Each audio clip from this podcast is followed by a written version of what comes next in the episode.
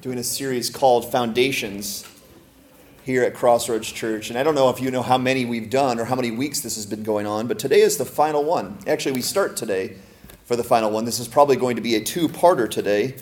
But we're calling this today the Grand Mission of the Church. And this is going to be, like I said, part one of two.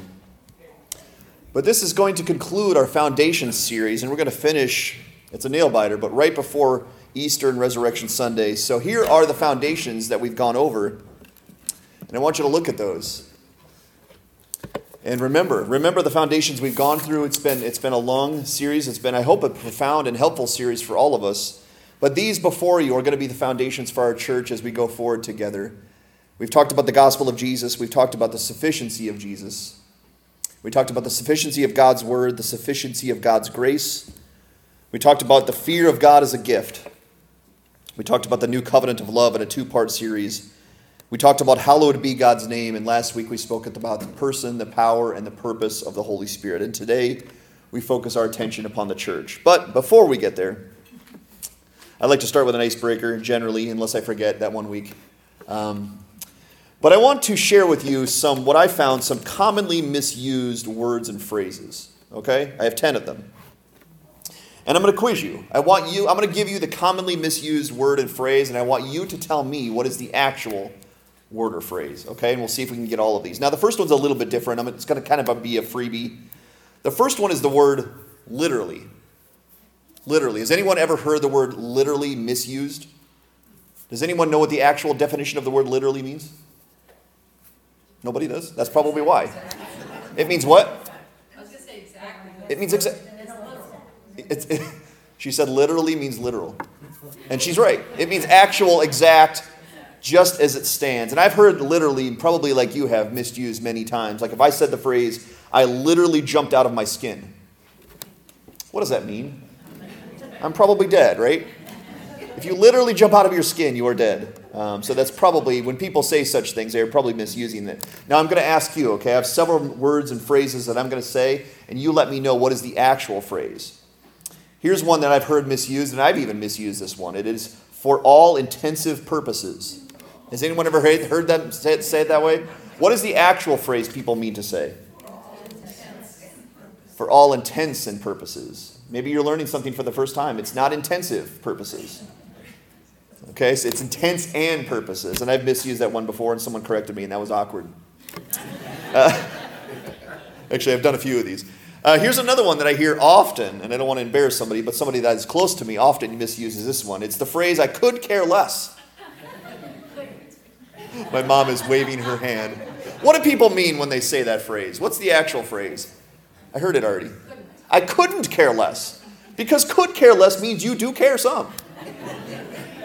Uh, but couldn't care less means you literally don't care at all. So I think that's what they're going for. Here's another one etc. Anyone ever heard etc. used? Now, what do people mean when they say etc.? And so forth. And the actual pronunciation is et cetera, not ex cetera. And that's one I had to learn the hard way, unfortunately. Et cetera. So now you can't say it backwards, right? You're always going to catch yourself saying it wrong. Et cetera. Here's another one tongue and cheek. Tongue and cheek. What do people mean? What's the actual phrase? Tongue in cheek. Tongue in cheek. As if to say, I'm saying something that I don't really mean or something like that. Not tongue and cheek. Here's another one supposedly. Anyone ever heard someone say that? Supposedly? It's like when I say the word sandwich with my children. Um, what do people mean when they say supposedly? Supposedly. Yeah, it's a little bit different. Um, here's another one. Piqued my interest. P E A K E D. Piqued my interest. Almost like a mountain peak, like a mountain peak like Mount Washington. Is your interest peaked like it couldn't go higher, or what is the actual spelling of peaked? Does anyone know? P I Q U E D. Good job. It's the same word, or the same, excuse me, the same sounding word, but it's a different word altogether. It's piqued my interest. P I Q U E D. Here's another one. Expresso. Anyone ever had expresso? Anyone have expresso this morning? Actually, it's impossible because there's no such thing. What is the actual word? Espresso. No idea why it's, it's a lot of S's. Sounds like you have a lisp. Here's another one that I've misused. I have to be a little transparent with you. Okay? And in fact, I got corrected because I once, this is really embarrassing to admit, but I once, I once claimed that it was a doggy dog world. Doggy dog, as in, I don't know what I meant. There's dogs everywhere. What is the actual phrase? Dog eat dog, which doesn't sound better. Why are dogs eating dogs? My phrase sounded a lot better. It's doggy dog. There's dogs everywhere. I don't know what I was going for. And this one I know I've misused because you guys called me on it. In fact, the one week I didn't get any compliments. It was like, you moron. You said the word mooses. Has anyone caught me? I, got, I know you all caught me because you all told me you caught me. I must have said the word mooses and you couldn't. It's Mises. Thank you. Actually, what I was going to say is there's no such thing as plural moose. Now, there's one moose I've heard, and it's in Whitefield, and it keeps circulating the towns. But there's no such thing as plural moose. So it's not mooses, it's not meese. It's just literally one moose in the entire North Country. Anyways, we have some commonly misused phrases. Unfortunately, to transition us today, there's one that probably supersedes all of them. That's the church. The church is one of those phrases, one of those words that we misuse often. And we're going to talk about what the church is today and you're going to notice something today that there's a very strong correlation between the church and the kingdom of God. And that's on purpose. What we're doing here, that we often call church, is supposed to be a sampling, a representation of what goes on in the kingdom of God. And we're hopefully going to understand the proper meaning behind church today because that's a foundation as we function as a church to know what it is according to the scripture. And so that's our goal today is to find out what church is. And this is our four point outline. And I told you today we're not going to get to all of these. This is going to be a two parter. So we're going to focus our attention on these first two today. What is the church? We're going to find that in Scripture. And second of all, why do we need the church? Why do we need it? Why does anyone need the church? Next week, Lord willing, we will look at how to become a part of the church. And we will finish on what is our grand mission as being the church. That's our four point outline. This is going to be our last foundation series before we transition to something different. But what is the church? Well, I want to start with this as a vaulting point today. And you probably have heard this, this verse before. It comes from Matthew 16, 18. And our Lord Jesus is speaking, and he's speaking to Peter. And if you remember, Peter had a name before his name was Peter. Does anyone remember what, remember what his name was before Peter? Simon. His name used to be Simon. But the Lord changed his name to Peter, and this is kind of why. He said, I tell you, you are Peter. And the name Peter would actually have translated to the word Petra. And the word Petra means rock. Jesus said, I tell you, you are Peter, and on this rock I will build my church. I won't build Peter's church. I will build my church upon Peter and the apostles. And guess what will happen? The gates of hell shall not prevail against the church. Amen? The gates of hell will not prevail against the church. You could put hell against the church, and the church is going to win. It's a promise from our Lord Jesus Christ. The gates of hell cannot prevail. So I want you to picture this, okay? I want you to picture this little scene. Does anyone know what that rock is? What is it? The Rock of Gibraltar. I found a picture of the Rock of Gibraltar. I've never been there. Where is the Rock of Gibraltar? Is it in Italy? I want you to picture down here are all the, the pursuits of man upon the earth, okay? Businesses and, and riches and fame and fortune and happiness and pleasure. And then I want you to picture this big old rock. And Jesus says, I'm going to build my church upon the rock. And yes, of course, the main rock, the primary rock, is Jesus himself, but he was going to build it upon Peter and the apostles. And he says this is going to outlive every single institution and thing upon this earth. It's going to be built upon the rock and it's going to last for all of eternity. While all the vain pursuits of man are one day removed, the church is going to live on and on and on. In fact, the promise that we're given, and it's hard to find a picture of the gates of hell for reasons you can only imagine, um, but I did my best. And that's probably not what it looks like, and I, I hope to never find out what it looks like. But let's picture that this, these are the gates of hell, okay?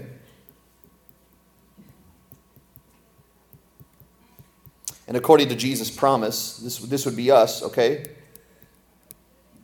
This is the church, and this would probably be the gospel.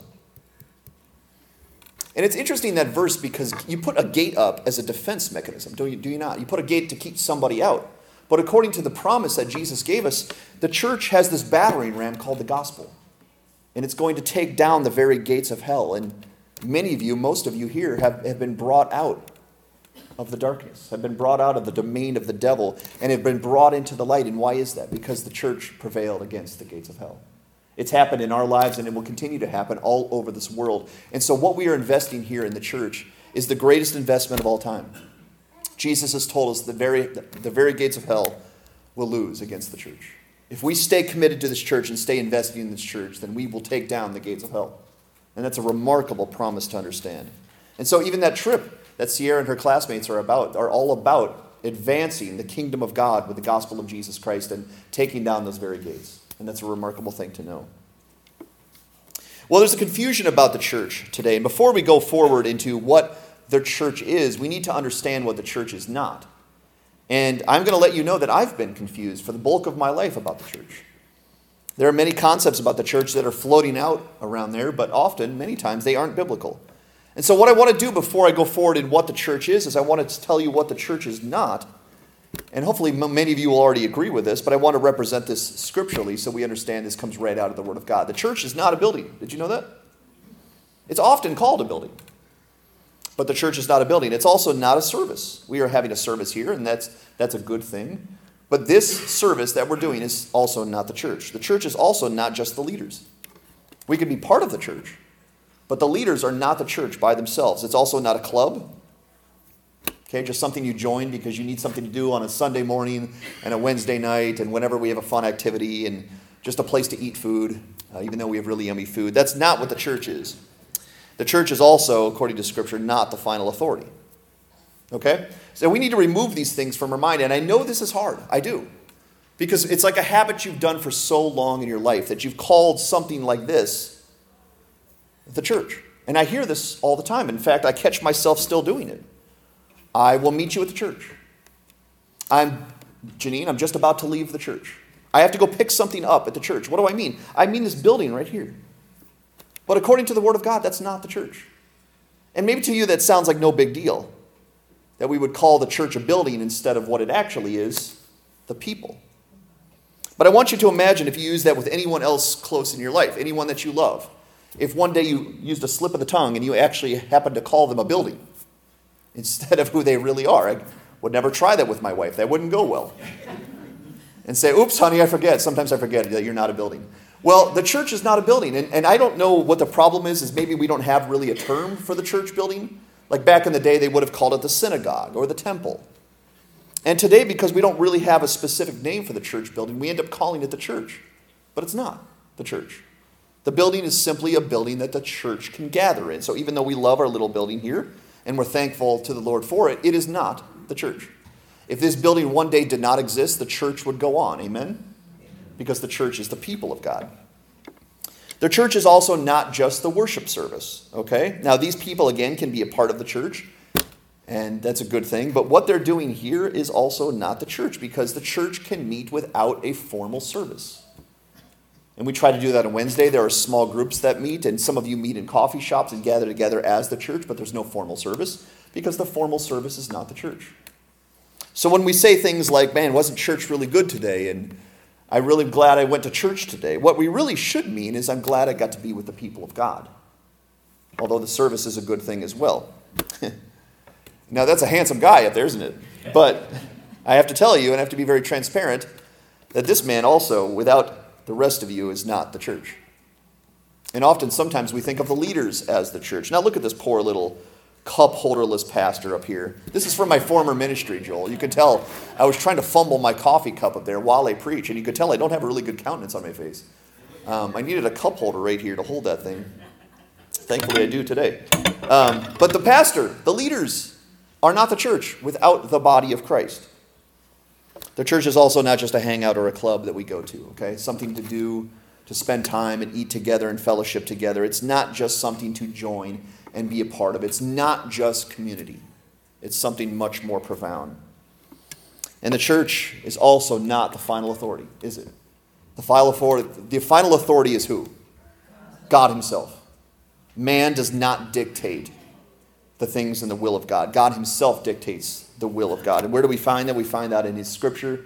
We find that from the Lord Jesus Christ himself.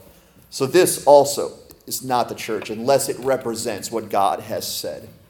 And we need to understand that before we go forward so that we understand the right things about what is the church, because that's what we're going to look at now. What is the church? If it's none of those things, and it's something really important, let's talk about now what the church is.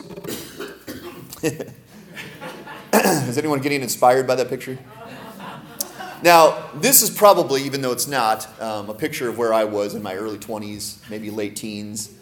Um, I grew up in the church, spent most of my time in the church. My parents were ministers as long as I can remember. And I remember going to almost every church event there possibly was. I'm going to be honest, I didn't like it. I didn't really like church. I didn't really understand church, and therefore I didn't appreciate church. And so I would take any possible chance I could to avoid going to church. If I was sick or there was a snow day, I kind of looked forward to that because I didn't appreciate the church. And you know what happens when you're ignorant about something that's really profound is you need knowledge before you can appreciate it. Now this is me. And uh, see those biceps? It's clearly me. Um, this is my feeling towards the church. And it really is. You would think I'm a pastor because that's just a calling, and that's true. It is a calling from God. But I also love the church. My perspective has changed because my knowledge and appreciation of the church came right out of the Word of God.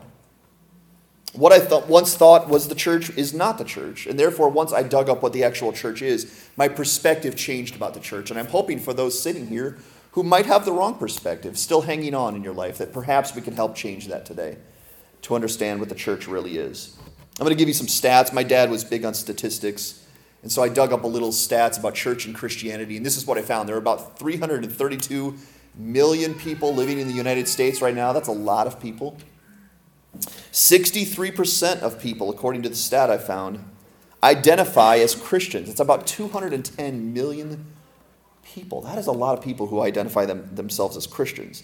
In fact, 140 million of those are what we would call Protestant Christians, okay? Ones that we would say are founding their church upon the gospel of Jesus Christ. 140 out of 332 million people in our country claim to be born again Christians. Now, that's just under half. If that is true, why do you think America is still so dark? That is a lot of Christians. That is a lot of light, right? If I put half of my house in light, most I can see everything in the entire house. But unfortunately, our country, our nation, our world is still very, very dark. In fact, it might be getting worse. It might be getting darker. Why is that? If there are so many people that are a part of this church and a part of Christianity, why does America still seem so dark? And I believe it's because we don't really understand what the church is. In fact, we have another problem that's happening today, and we have an enemy, and you have to understand that. And the enemy is all about redefining, is he not? Taking things that God says are mine and redefining those words. So that once we understand the church in a different way, we start calling anything we want to church and we just start putting up four walls. We have people come to it, and then we say anything, we do anything, and we put God's name upon it, and we put the title church upon it. The problem is, is that's not the church. The church is only what the Lord Jesus Christ calls the church. So if you and me, as a part of Crossroads Church, are not doing what Jesus has taught us to do, we too do not have a church, no matter what we call it. We do not get to redefine God's terms and recreate God's institutions. And that's happening all over our world. There are churches and pastors that are not churches and are not pastors because they do not represent what Christ said about himself and about his church. So, what is it? Well, I could give you my theories and my thoughts about the church, and I could put those, you know, using logic and academia, but I don't want to. I want to give you the understanding of what the church is right out of the scripture. And there are three things that I could find primarily about what the church is out of Scripture. And we want to take time today and talk about all of these. The first one is a body, the second one is a bride, and the third one is a family. And probably you're all familiar with these by now, and that's okay. Maybe it's just a reminder today. But for those of you who aren't, I want you to understand the biblical concept of church. These are going to come right out of Scripture. So let's start simply with a body. Okay, think about your own body. Now, the body has, now in this picture, I was able to find someone was identifying the body parts of the body and it came up with 30, 30 body parts. But I'm going to have to tell you today, there are a lot more than 30, right? There's a lot more than 30 body parts. Well, what's interesting about the body is although it's made out of many different members and parts, it has one single unit. In fact, this guy on the right is representing that. He has all of his body parts working for the same goal of getting in shape and doing some push ups. So his arms, his legs, his head, his eyes, his back, everything is included in the same goal, even though it's full of many body parts. They do not work independently, they work as one common goal. And think about your human hand. The human hand alone has 27 bones, 27 joints, and over 100 ligaments. But most of the times throughout the day, I'm doing one unified thing with all of those ligaments, all of those bones, all of those joints. Because that's how the hand is created to work together. If your hand is fighting your hand, go see a doctor. Okay? That's not a good thing. If your body parts are fighting each other, go see a doctor. We have an issue. Because it's supposed to work together. It's one unit, even though it's many parts. And we get that metaphor from Scripture. Paul at 1 Corinthians 12 said this For just as the body, and he's using a metaphor here, okay, is one and has many members, and all the members of the body, though many, are one body. So we have many equaling one. Many parts coming together. He says this is what the church is like. So it is with Christ. They drink of one spirit. Many members, many members, many different backgrounds, many different upbringings, many different perspectives from many different parts of the world, all coming together at Crossroads Church for one goal to be one body, to serve one Lord in one spirit. For in one spirit we were all baptized, there's one again, into one body, whether Jews or Greeks, slaves or free, and we're all made to drink of one spirit. And there's the concept. Although we are many, although we are different people, different personalities, different backgrounds, we all make up one body. One body, one unit that God calls his church. We are brought together to be unique individually, but together we are supposed to be unified in our goal. For if one member suffers, all suffer together because it's one unit.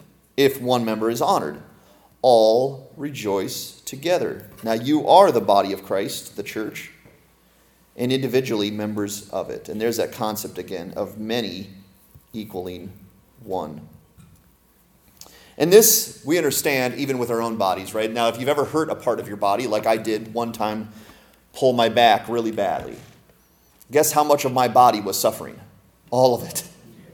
My entire body was suffering because my one little area of my lower back was in pain. Therefore, my hands suffered, my feet suffered, my whole body suffered, my eyes suffered. The whole body was laying down for many days because of one single part of my body getting injured. Right? And so that happens. You'll understand that when you get injured is the whole body is unfortunately affected because it's one unit. Even though it's many members, it doesn't mean like, hey, back, why didn't you take the day off? The rest of us are going to go to the store, okay? You stay here, get the rest you need, and the rest of us are going to go do our chores. That doesn't work that way.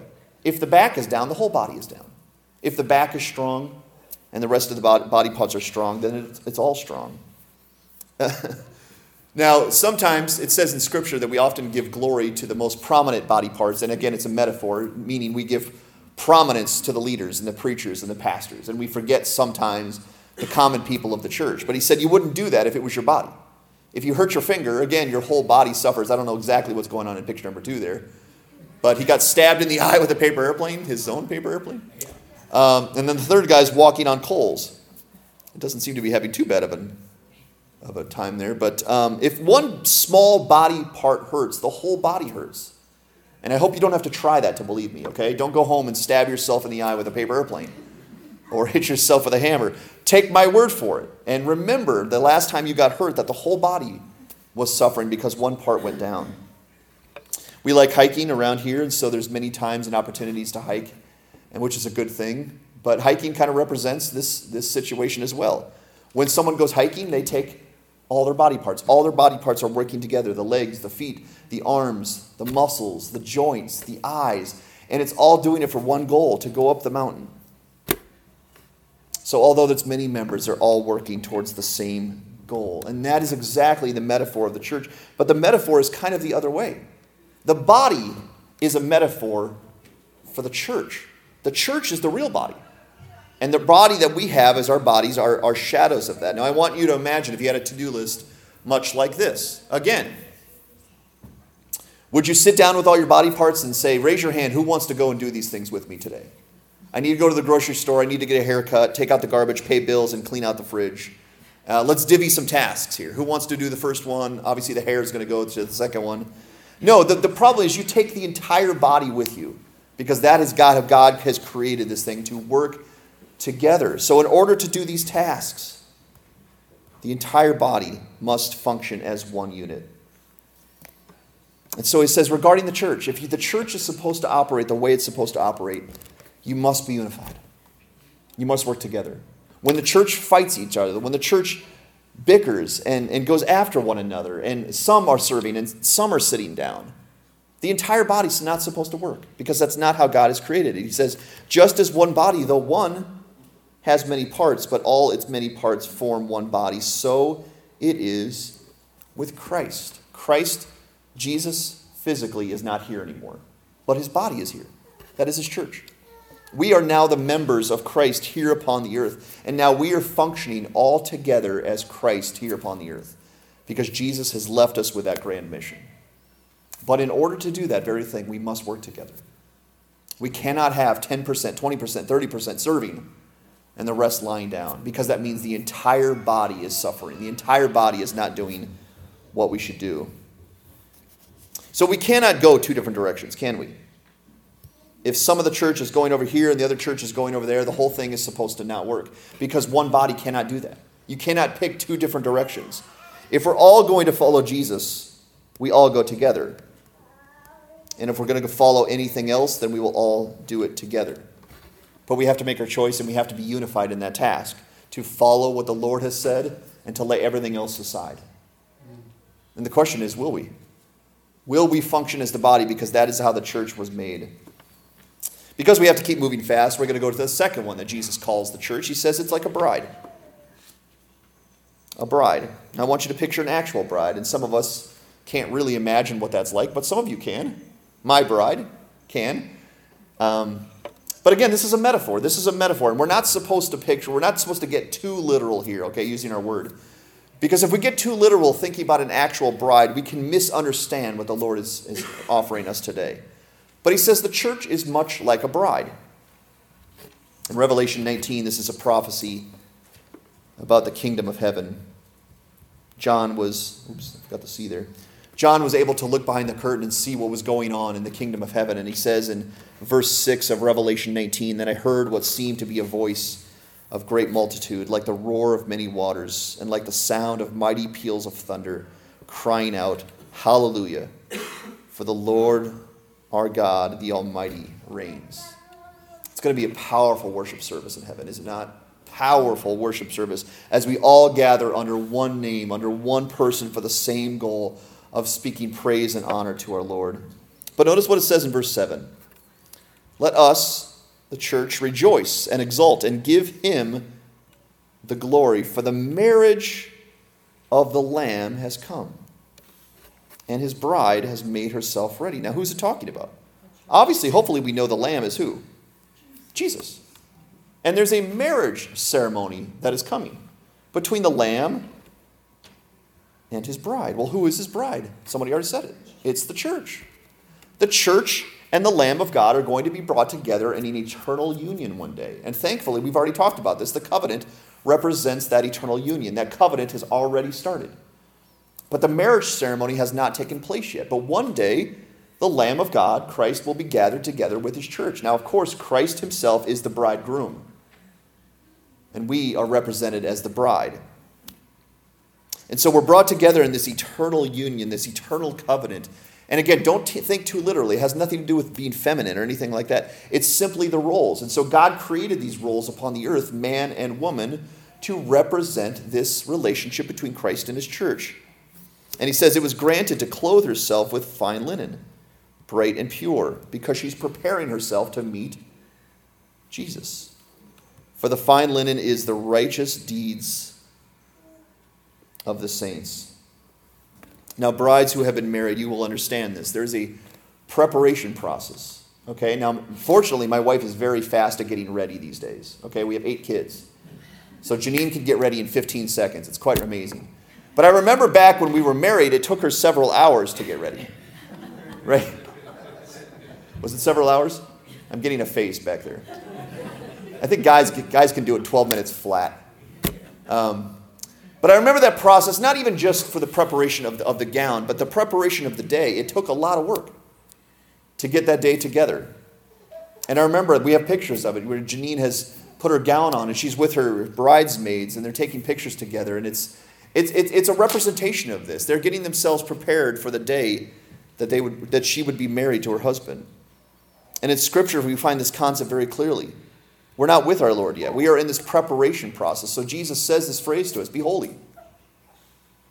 Be holy, for your bridegroom is holy. And one day the two are going to be wed together in this eternal covenant of love. And so he says, right now is your preparation phase for that day. The marriage ceremony is to come, and right now I want you to prepare yourself for the coming together of the Lamb and his church. And therefore, we are to strive to be holy in all our conduct, because that's what our bridegroom is. If you keep reading in Ephesians 5, the Apostle Paul is speaking, and what he's doing in Ephesians 5 is he's giving instruction for a godly marriage.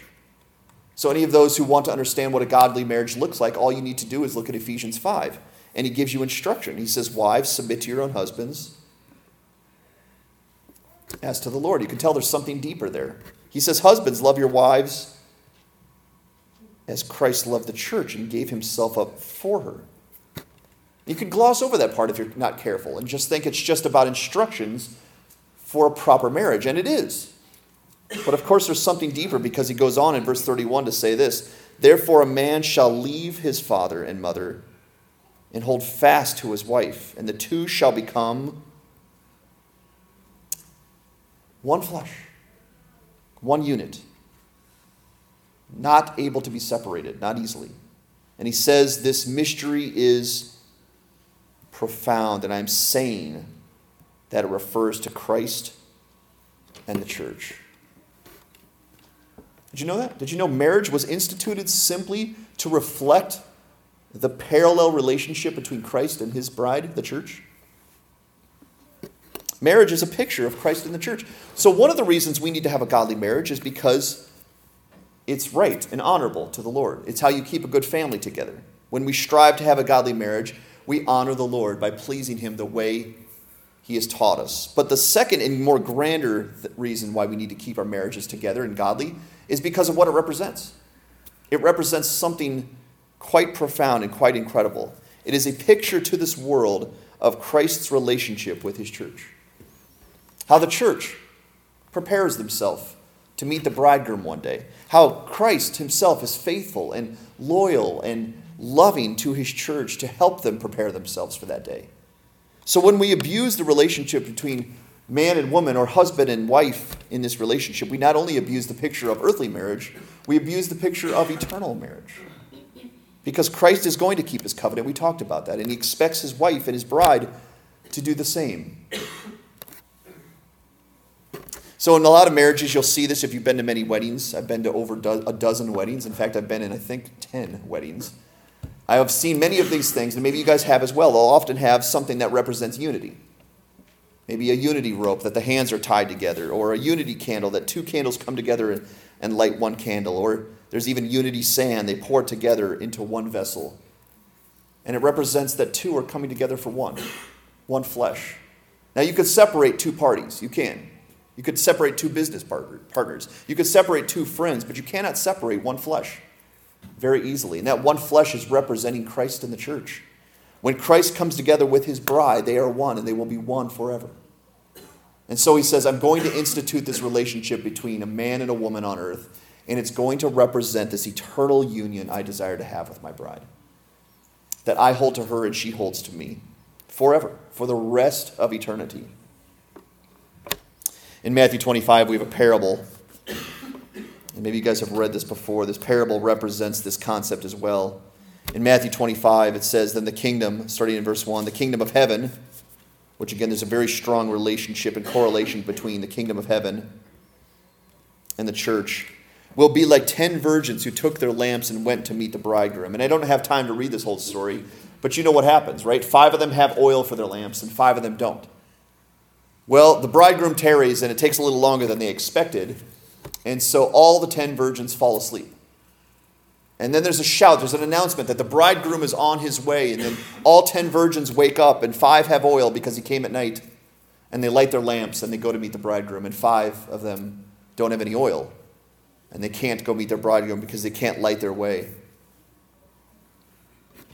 While they were going to buy their oil so they can meet the bridegroom, the bridegroom came. Who was the bridegroom?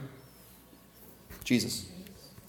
And those who were ready, remember the preparation process? went in with him to the marriage feast, and the door was shut. This preparation process that we're doing now is not a small deal, it's a very big deal.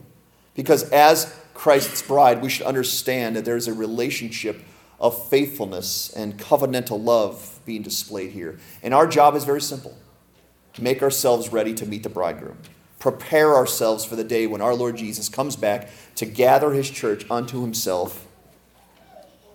And so we are now in that preparation process. And I remember when I started that covenant relationship with my wife, and apparently we got married in the 40s or something like that, based on the old. Pat, that picture looks really old. Um, we've only been married about 14 years, okay? We weren't married in the 40s. But I remember that day, and look how much hair I had back then. Man, it's like an afro. What's going on back there? Um, but we've had this relationship for going on 14 years now, and it's, it's a relationship, you know, of, of some up and downs. It's a relationship that takes work. But it's a relationship that represents Christ and His church. It's a very important picture. It's an important picture to represent to the world that we live in. Because the world that we live in is selfish about just about everything. They take, pick and choose from things that they want, and they leave the rest. But when we're representing the picture between Christ and His church, we have to do that very properly. And I'm thankful to say that I have a loving bride just as Christ has a loving bride, and she has a loving husband, just as our, our bridegroom is a loving husband. And thankfully, those two units work on staying together and being godly together. And that's what the church is. We are now the bride of Christ, and we're preparing ourselves to meet that bridegroom one day. And it's the Lord Himself who made these promises in Scripture. In Hosea chapter 2, He says, I will betroth you, church, to me forever. I will betroth you to me in righteousness and justice, in love and compassion. I will betroth you to me in faithfulness, and you will know the Lord. He says in Jeremiah 31 3, I have loved you with an everlasting love. Now, isn't that someone you want to be in a relationship with? Someone that says to you, I will never leave you nor forsake you. And thankfully, that's what this church is we have an opportunity to be with our Lord, to have this covenantal relationship from now until forever. And that is why the church is so profound. But it's also profound because it's a family. The church is also a family. Now, I want you to think about your family, okay? Your family is full of many complex people, okay? Some are alike and some are not alike. But the family is one unit, it functions like a unit. Think about your specific family that you live with. You all live under the same roof right? You're all different people, but you're all brought under one roof for one mission to operate as a family. And this again is a metaphor for the church. In Hebrews chapter 10, the writer says this Let us, the church, consider how to stir one another to love and good works. There's the preparation process. Not neglecting to meet together, as is the habit of some. You guys ever have one of those family reunions and there's always one person who doesn't come? You know, always one person who has an excuse. Hey, you still planning on coming to my performance tonight? Ah, I wish I could, but I don't have too much studying to do. There's always one person that can't make it, right? Because they don't understand the concept and the importance of a family. But he says, don't neglect to meet together, as is the habit of some, but encouraging one another, and all the more as you see the day drawing near. What day? The day of the Lord, the marriage ceremony. The day of the Lord is drawing near. We are in this preparation process. We are a body, we are a bride, but we are also a family. And he says, let's encourage one another to gather for love and good works, for charity and kindness and holiness. And he says in Galatians 2 carry one another's burdens because this is a team. You're all ascending up the hill together. And therefore, we're a family. You don't let a family lag behind, a family member be disconnected. You help the entire family unit get where the family needs to go. This is one of the most amazing passages of Scripture. It's not often that Jesus speaks this way, but in Matthew 12, a very interesting situation happens. Jesus was speaking to his people, his disciples. And it says, while he was still speaking to the people, behold, his mother and his brothers stood outside asking to speak to him. Okay, Mary and his brothers. We're seeking to speak to Jesus, but he's talking to the people. He's ministering. And so someone comes and says, Jesus, your family wants to talk to you. Take a little break with the people and come and speak to your, your actual family because your actual family wants to speak to you. What do you think Jesus' response is? He says this in verse 48 But he replied to the man who told him, Who is my mother and my brothers? That had to be a weird statement to hear. Going, Haven't you met them? I'm pretty sure you've met them, Jesus. Uh, I can reintroduce you if you need to, but they're right here. You know them. He says, Who is my mother and who are my brothers? And stretching out his hand toward his disciples, he said, Here are my mother and my brothers. And again, don't think too literally.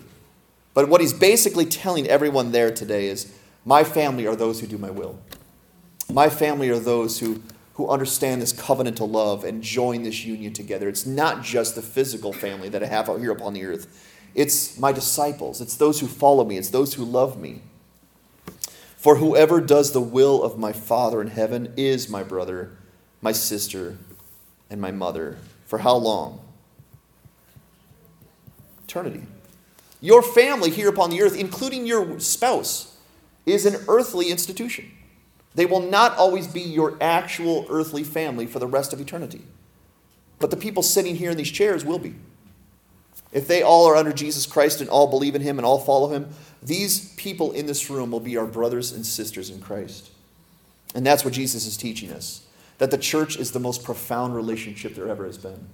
It's more profound than a husband and a wife because it's eternal. It's more profound than a family, it's more profound than the physical body because it's eternal and because it's based upon Jesus Christ and it's never going away. So you and I are brothers and sisters in Christ. I hope that's okay. I'm never going anywhere. So you better get used to me. And vice versa. We're going to be with each other for a long, long time. And that should be a blessing because that relationship is strong and secure under Jesus Christ. In Acts 2, when the early church met, okay, this is right after the church had been established, they did something remarkable that you don't see very often. In Acts 2, it says, They, the church, devoted themselves to the apostles' teaching. Okay, they weren't coerced there. Guys, you really should start to come to church more. No, they devoted themselves to the apostles' teaching and to the fellowship, to the breaking of bread, which we just did, and the prayers. And guess what happened? Awe came upon every soul, and many wonders and signs were being done through the apostles. And all who believed were together and in all things in common. This is not talking about communism, okay? This is, this is something they chose to do. This is something they desired to do, to come together as one unit and serve the same God at the same time for the same purpose. And they were selling their possessions and belongings and distributing the proceeds to all as any had need. Why? Why would they do such a thing? Because they were one. And they were one under Jesus. And their goal was very simple do his will. Follow our Lord. Prepare ourselves to meet our bridegroom one day. Why would we not work together? That's when we're strong. When we work together, when we gather together, when we make this a priority, that's when we're strong. That's when the gates of hell cannot prevail against the church. And day by day, look what happened because of this early church. Attending the temple together, okay, day by day, not just once or twice a week and breaking bread in their homes, they received their food with glad and generous hearts, praising God and having favor with all the people. And guess what the Lord did? The Lord added to their number day by day those who were being saved. Why? Because they got it. They got it. They understood it's a body, one body working together. They understood it's a bride, one bride preparing herself to meet the bridegroom. They understood it is a family all coming together for one common goal. And I want to encourage you that way. To remember, we're on the same team here, okay? We don't fight and bicker and scatter about in this church. We work together for the same common goal. We're under the same Lord for the same purpose for the rest of eternity. And this church, this we talk about today, is a very strong unit. It's so strong, it's impervious to the devil if it does it the right way. And that's what families are supposed to do as well, aren't they not? Families come together and they help each other, they contribute, they support each other, they go through griefs together, they celebrate together, they do all things together. And that's what the church is supposed to do better than anybody. We're supposed to function as a family. And there's a picture of my family. Now, we have a very big family, but thankfully, I'm, I'm in a family that supports one another, that prays for each other, that helps each other. And that's why I'm able to do what I'm able to do, because I have that structure that God always pictured of Christ in the church. Um, and it's just a beautiful picture of what we're supposed to be. But before we end today, we're going to answer this question why? And we're going to answer this quickly. Why do we need the church? Why can't I just function on my own? Why can't I just be my own boss? Why can't I be an island? Why can't I do whatever I want in this world? Why do I need the church? Well, without the body, you're like a body part on its own. You're disjointed. And if you're a disjointed body part, what can you accomplish? What can you accomplish for God? And the answer is absolutely nothing. As strong as a back can be, as strong as your arms can be, as strong as your voice can be, if they're all disconnected from one another, they're nothing. They're useless. They're pointless. Without the body of Christ, if we try to do this on our own, we fail miserably because we're supposed to fail. I'm competent as a speaker, but I'm not competent as a church on my own, am I? I need my entire brothers and sisters coming together to serve my Lord and to help me, and vice versa. Why do we need the church? Because if we're not the bride, guess what? We have no future with the bridegroom. You noticed what happens on the last day. He invites his bride into the gates, and when, what happens to the door? It's shut. Why would you have a door, and why would it be shut? To keep everyone else out, and to keep your bride and your family in. What's interesting is one of the last things I do before we go to bed in our house is I, I lock the door. I lock the door to keep any intruders out, and I lock the door to keep my family safe. On the last day, the only ones that are invited into the kingdom of God are the bride of Christ. The ones who have loved him, the ones who have entered into that covenant, the ones who have spent time preparing themselves to meet the bridegroom. Without the church, we have no future with Jesus Christ, and the door will be shut and we'll be left on the outside. And I know nobody wants to be a part of that. Why do we need the church? Because if we're not a part of the family, we miss out on all the blessings reserved only for the family. Now, I won't say this. I, I love other people, and I love other families, and I love other people's children. But I reserve special blessings for my own family, special blessings for my own children that only my own children get because they're my children. Even discipline. I don't discipline other people's kids, I would be locked up, right? But I have special tender love that I give to my family because they're my family. Well, God does the same thing. He has blessings that He has created that are only specific for His family. They're not given to common man. Common man gets sunlight, common man gets rain. Common man does not get the Holy Spirit. Common man does not get the gathering of the church. Common man does not get the understanding of Scripture. Who does that go to? It goes to the family of God. That's why we need the church. Here's one last reason why we need the church Without the church, we cannot and we will not become like Jesus. It can't happen. It won't happen. And if you've ever tried to go on your own, you realize it's a miserable process because you can go nowhere fast. And not only are we walking, not only are we hiking, but guess what metaphor we've used over and over again? We are scaling a very, very high mountain. And here at the top is our grandest goal that we're going to come back to. Christ likeness. And in order to get up that mountain, we have to help one another because that mountain is too steep, it's too treacherous, it's too costly, it's too dangerous. And it's never meant to be scaled alone. So the Lord says, Yes, you have a very high mountain to climb, but guess what you're going to be doing? You're going to be climbing together as one unit, working together, helping each other, supporting each other, praying for each other, carrying each other's burdens, so that every single one of you can get up that mountain together. And without each other, you won't. You won't. You'll fail miserably because that's how God has created this thing. So, what is the church? It's a body, it's a bride, and it's a family. And I want to remind you of how we started this lesson today when Jesus said this beautiful promise I tell you, you are Peter, and on this rock I will build my church. This is not our church. This is not Pastor Todd's church. This is Christ's church. And the gates of hell shall not prevail against it. If we do this His way, if we gather together, if we come together as one unit to support, to help carry each other's burdens, to fight together, to pray together, to stand with each other, the devil himself cannot conquer us. In fact, we will conquer him. We will knock down those gates with the battering ram of the gospel.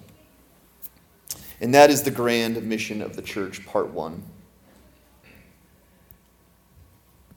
We will talk about part two next week, Lord willing. We will talk about how to become the church, and we will talk about what is that grand mission and how do we accomplish. I hope you've been encouraged by this foundation building. Let's bow in prayer as we give this over to the Lord.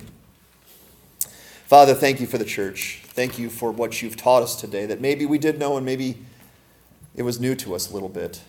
Father, I thank you for what you brought me into, specifically this wonderful church body here in Littleton. And I thank you that I can be a part of this.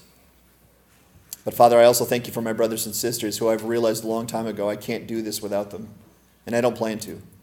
I plan for all of us to understand this concept today that we are the church. We've been purchased by the blood of Christ. And we have great, a great task before us and a very big privilege. But help us understand, Father, that we need the grace of God, we need the strength of God, and we need each other to accomplish this task. Thank you for this reminder today. It's in Jesus' name we pray. Amen. Why don't you stand and we'll sing one more